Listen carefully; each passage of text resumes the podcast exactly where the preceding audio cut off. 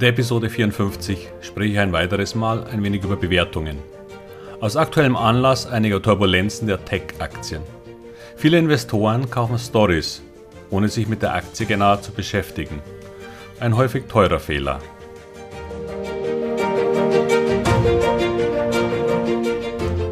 Herzlich willkommen, moin und Servus beim Podcast Aktien verstehen und erfolgreich nutzen. Mein Name ist Wilhelm Scholze. In diesem Podcast erfahren Sie, wie Sie das Instrument Aktie für Ihre Geldanlagen richtig einsetzen und dabei den Großteil der Profis hinter sich lassen können. Wie Sie teure Fehler vermeiden und am Wachstum der innovativsten Firmen der Welt partizipieren. Tipps gibt's viele. Hier geht's ums Know-how. Letzte Woche ging es in der Episode 53 um die Sinnhaftigkeit von Aktienbewertungen. Aktienbewertungen, die eine Basis für die Beurteilung von Aktien sind und diese überhaupt erst möglich machen.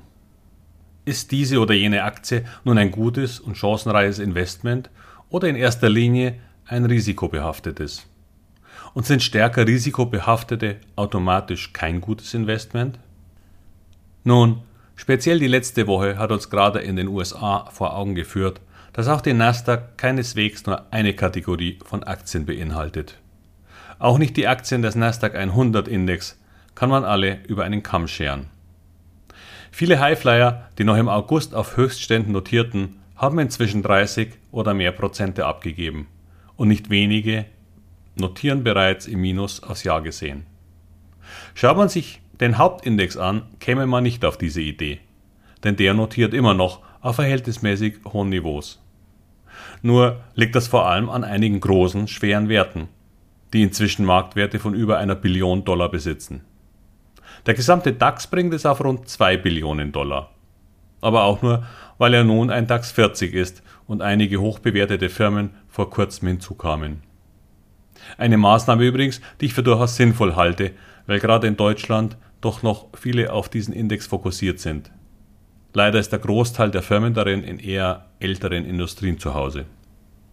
Zyklische Firmen oder solche mit niedrigen einstelligen Wachstumsraten sind auf Dauer gesehen aber eben kein Kurstreiber.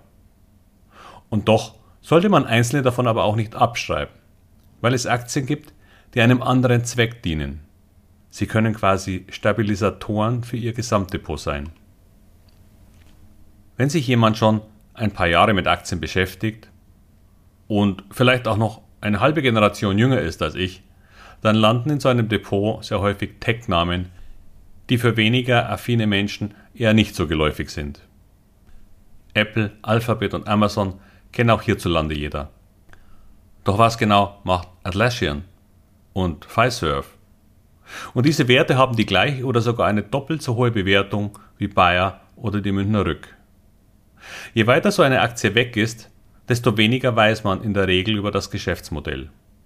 Atlassian beispielsweise ist eine Holding, die sich auf Produkte für die Teamarbeit spezialisiert hat. Und in Zeiten von Corona und Homeoffice ist das mit Sicherheit eine hochspannende Geschichte. Wer sich nun mit dieser Information zufrieden gibt, geht aber vielleicht ein Bewertungsrisiko ein. Doch wer dann ein wenig genauer reinschaut, der erfährt, dass sie Produkte wie Jira, Confluence, HipChat, Bitbucket und Jira Service Desk betreiben. Jetzt bin ich sicher, dass es auch in Deutschland eine gewisse Anzahl von Menschen gibt, die mit diesen Software-Tools etwas anfangen können. Nur wäre selbst das keine ausreichende Analyse dieses Unternehmens.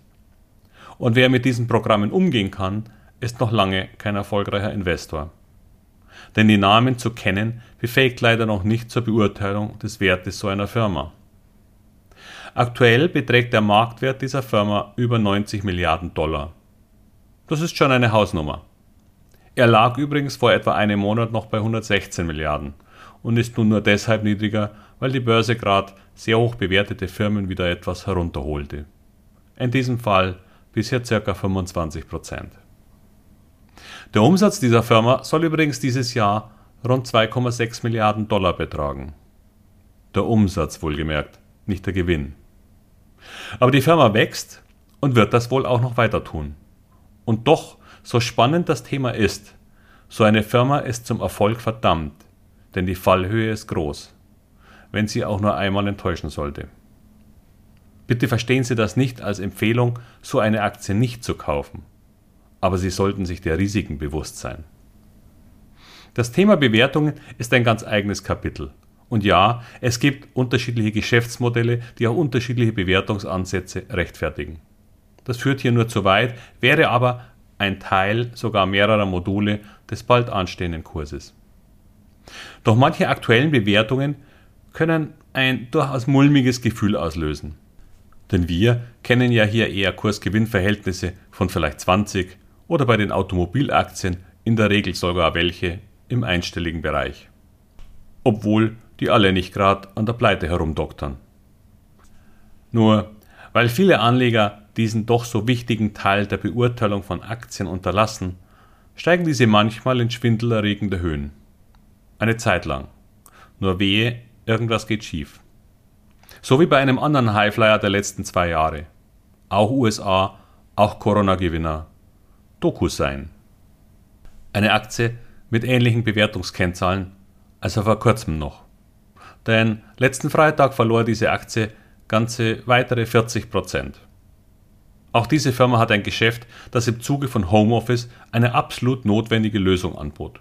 Eine sichere elektronische Unterschrift unter digitale Korrespondenz. Niemand wird bezweifeln, dass das ein ausgesprochen sinnvolles und notwendiges Produkt ist. Nur war eine Investition in die Aktie in den letzten Monaten sinnvoll? Auch hier beträgt aktuell der Marktwert noch immer rund 28 Milliarden Dollar beim Kurs von 143. Doch noch vor einem Monat stand die Aktie bei 280 und im Top vor drei Monaten sogar bei 310. Zu diesem Zeitpunkt betrug der Marktwert rund 60 Milliarden Dollar. Erwarteter Umsatz im aktuellen, aber im März endenden Geschäftsjahr 2,1 Milliarden. Das war ein Kursumsatzverhältnis von 30. Nun, es wurde gerade deutlich billiger, aber leider lässt auch der Corona-Schub langsam nach. Sehen Sie, es gibt sogar an der Nasdaq sehr gut und sinnvoll bewertete Unternehmen. Aber viele eher unerfahrene Anleger hören einen Tipp, lesen einen kurzen Artikel und finden das Thema gut. Und ein gutes Thema ist tatsächlich ein positiver Bestandteil erfolgreicher Aktienanlage. Aber eben nur einer. All das kann man lernen, aber man sollte Lust dazu haben. Und dann steckt man mal 20 Minuten seiner Zeit rein, in die Überlegung für so ein Investment. Viele wenden sehr viel mehr Zeit auf beim Testberichte lesen für einen neuen Toaster. Nur, wenn es um so etwas wirklich Essentielles geht, wird darauf verzichtet. Dabei kann schon eine gute Idee oder ein ersparter Fehler so eine Investition Ihnen den Gegenwert von 500 Toastern bringen. Oder 1000. Ich mache auch nicht immer alles richtig. Es passiert einfach mal, dass man der Versuchung nicht widerstehen kann und das muss keinesfalls falsch sein. Einige meiner besten Investments waren zum Zeitpunkt des Kaufs durchaus als eher teuer anzusehen. Aber ich wusste das wenigstens und ich wusste, worauf ich achten muss. Welche Warnzeichen einen Verkauf triggern sollten. Denn auch das gehört dazu. Das richtige Verkaufen. Zum Schluss noch ein kurzer Hinweis auf Fonds und ETFs, die sich mit solchen Themen beschäftigen. Über Wasserstoff hatte ich ja schon öfter gesprochen. Über QuantumScape letztes Mal. Aber solche Themen befinden sich auch in Fonds oder manchen Spezial-ETFs. Darüber sind sie dann vielleicht viel weniger diversifiziert, als sie so glauben könnten. Ein letztes Jahr noch fantastischer ETF, der aber eigentlich wie ein Fonds gemanagt wird, weil er keinen festen Bezugsindex hat, ist der ARC Innovation ETF von Casey Wood.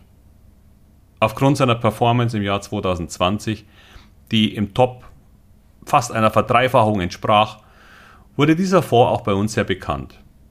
Das war die Zukunft. Doch diese extrem positive Performance hatte auch Nachteile. Denn viele der sich darin befindlichen Aktien begannen ausgesprochen teuer zu werden. Was sich nun seit Beginn des Jahres leider rächt. Letzten Freitag fiel der Kurs dieses ETFs auf einen neuen Jahrestiefstand bei ca. 93,5. Im Top notierte er bei 160.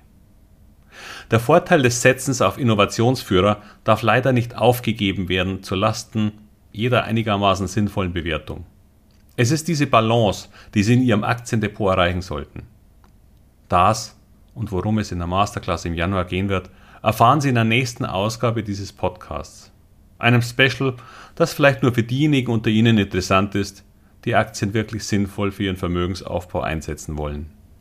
Natürlich würde ich mich freuen, wenn Sie auch nächstes Mal wieder dabei wären. Aber damit genug für heute. Denken Sie in der besinnlichen Zeit vielleicht auch ein wenig über Ihre finanzielle Zukunft und einige Ihrer aktuellen oder gewünschten Investments nach. Ein Plätzchen dazu und vielleicht eine Becher Glühwein zu Hause. Das kann zu Ihrem Schaden nicht sein. Bis bald, bleiben Sie gesund und viel Erfolg bei all Ihren Investments. Ihr Wilhelm Scholze.